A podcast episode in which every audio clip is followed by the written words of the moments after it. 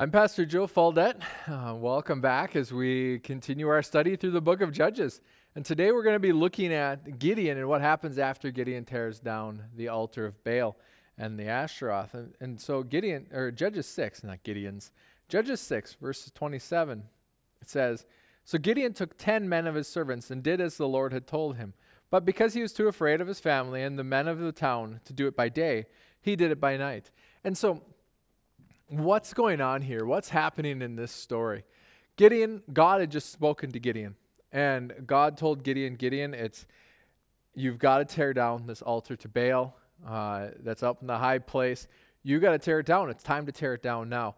And so God appeared to him at night, told him to tear it down, and Gideon said, um, "Okay, God, I'll tear it down. I'll I'll take you seriously." And then, as as it continues on, Judges six twenty eight through thirty two. God says to us, When the men of the town rose early in the morning, behold, the altar of Baal was broken down, and the Asherah beside it was cut down, and the second bull was offered on the altar that had been built. And they said to one another, Who has done this thing? And after they searched and inquired, and they said, Gideon, the son of Joash, has done this thing. And the men of the town said to Joash, Bring out your son, that he may die, for he has broken down the altar of Baal and cut down the Asherah beside it. But Joash said to all who stood against him, Will you contend for Baal? Or will you save him? Whoever contends for him shall be put to death by morning. If he is a god, let him contend for himself, because his altar has been broken down. Therefore, on that day, Gideon was called Jerubbaal. That is to say, let Baal contend against him, because he broke down his altar. Let us pray. Father, as we come to study your word. We thank you for it. We thank you for this story. Lord, we pray that you would teach us through it. Bless us, guide us. Lord, glorify your name. We ask this in Jesus' name. Amen. So, what's going on here? Like, what do we do with this story? This is an important story. Uh, this is a big story. This is, you know, this is the beginning of Gideon. We, we see we see this as a time of change in Gideon's life. And so, what does that mean? What does it mean that Gideon's changing? Gideon is finally starting to listen to God. And that is so important.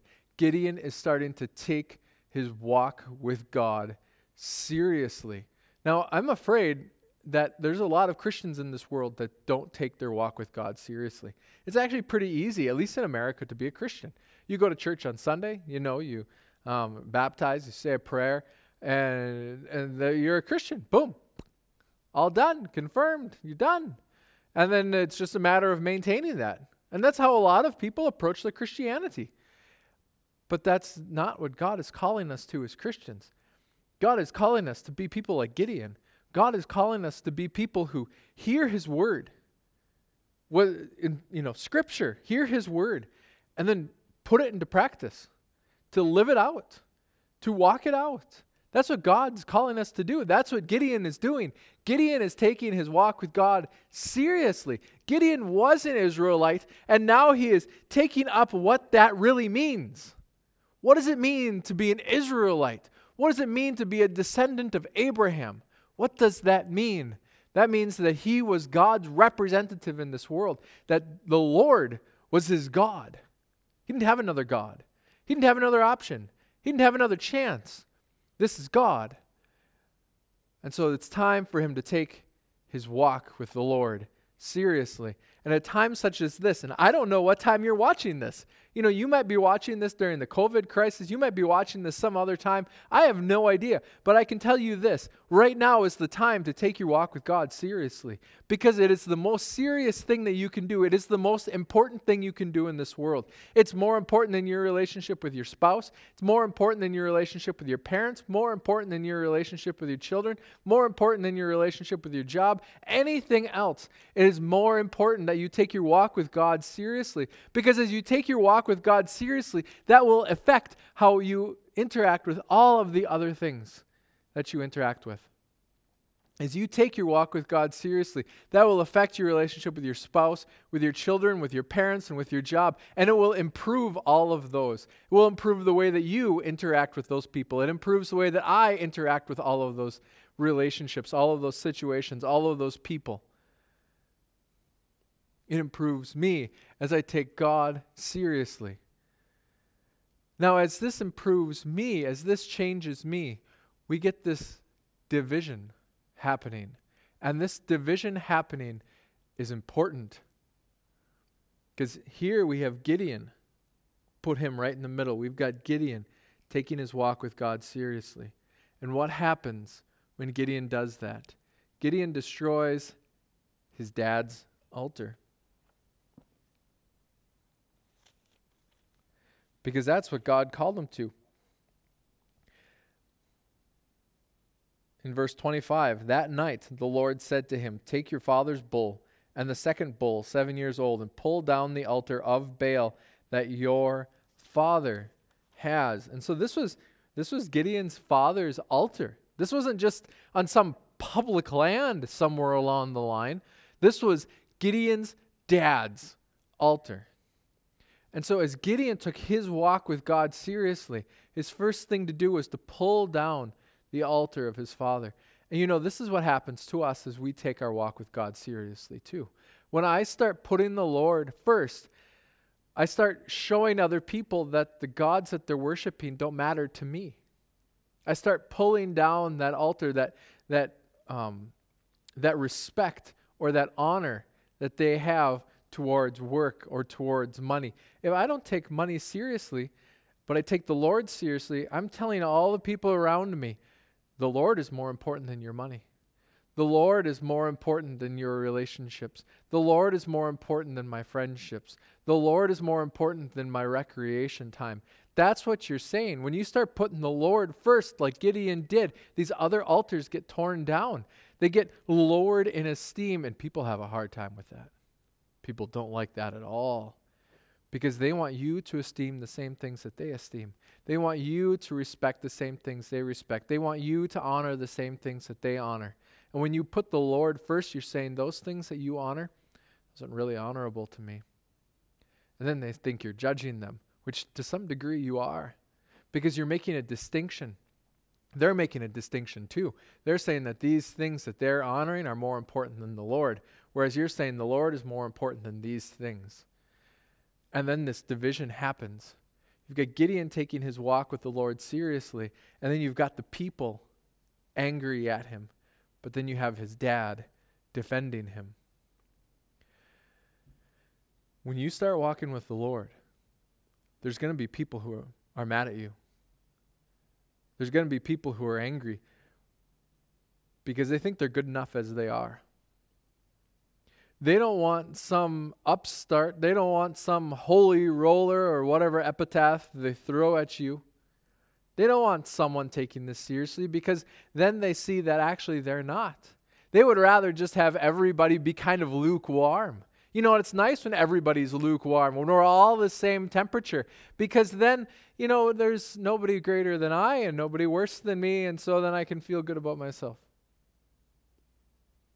We're all doing our jobs. We're all getting along. But when someone rises up out of that, it's like the crabs in the bucket. You've probably heard that story. The man fishing for crabs was throwing them in a bucket. Boy walked by and said, Sir, your crabs are getting out. The guy said, No, watch. And as the old man and the boy were watching the crabs in the bucket, the one that was crawling out gets pulled back by the other one. Because they all want to get out. And they're all willing to use the other one for leverage. Or they all want everybody in the same pot. Same situation. That's the crab pot story. I don't know if it's true. I've never fished for crabs. I don't even know how you do that precisely. You probably put out traps, but that's beside the point. And so that's the way it happens oftentimes in the Christian church. The person who starts to take their faith seriously and they start to grab hold of the truths of God and they start to live out the truths of God, which is the most important thing, they start getting pulled down by everybody else. They start getting pulled back into that pot because those people, hey, hey, it's really not that important. You really don't need to take this that seriously. But the reality is, you do. And so that division starts to happen. The people that don't want to take it seriously, they start getting angry. and say, Hey, who are you? They might not say, Hey, we're going to kill you, like these people did. They say, Who are you? Who do you think you are? You grew up here. You were confirmed. I was confirmed with you. you we've had the same pastor. We've sat in the same church services. Why do you think of taking this stuff seriously? What, who do you think you are? You think you're better than us? And then they start to attack. And they attack emotionally because really in America, we don't have any other options. They might attack relationally. I don't really want to talk to that person anymore. They think they're better than everyone else. You know, they start gossiping about you. It happens. But that didn't stop Gideon. Gideon continued his walk with the Lord because Gideon knew God. Gideon's knowledge of God was enough to keep him going. But then the really cool thing happens. His dad steps up. His dad, his dad, the guy who owned the altar, says, Hey, why are you going to contend for Baal? Why are you going to save Baal? If Baal is so great, he should speak for himself. He should defend himself. If he's a God, he should defend himself. And you know, this is the reality. If I have to defend something, that means it's weaker than me. I'm stronger than it. I don't have to defend those things. Let them rise or fall on their own merit. Honestly, I don't have to defend God. As I walk with God and as I enjoy God, I don't have to defend him to this world. We'll let my walk with God defend him. We'll let God defend himself. We'll let Baal defend himself. See where it gets him. Didn't get him very far. The rest of Gideon's life, he was called Jerubbaal. But note this as you take your walk with God seriously, there are going to be people in your life that are going to support you. There are going to be people in your life that are going to help prop you up. There are going to be people in your life that are going to stand up for you and say, hey, wait a second. Aren't we all Christians here? Shouldn't we rejoice for this brother? Shouldn't we rejoice for this sister? Shouldn't we rejoice for this person that's finally taking what they say seriously? It's not going to make the other people necessarily go away, but you're going to have support because God's going to put support into your life. Sometimes you're going to have to look for it. That's unfortunate, but that happens. That means the people that you've been hanging out with haven't been as good of people as you'd like to think. But God's got support structures in store, He's got support structures around. Look for them, receive them. Receive them because that's important too. Embrace those people, his brother or sister that support and that prop you up and that encourage you in your walk with the Lord. I don't know who that's going to be. It might be the pastor. Hopefully, it's your pastor. Hopefully, your pastor sees you taking your walk with God seriously and said, Amen, that's what I want to see. But it's possible it won't be. It's possible it'll be the kind of that weird person that nobody really likes. That might be the one that encourages you.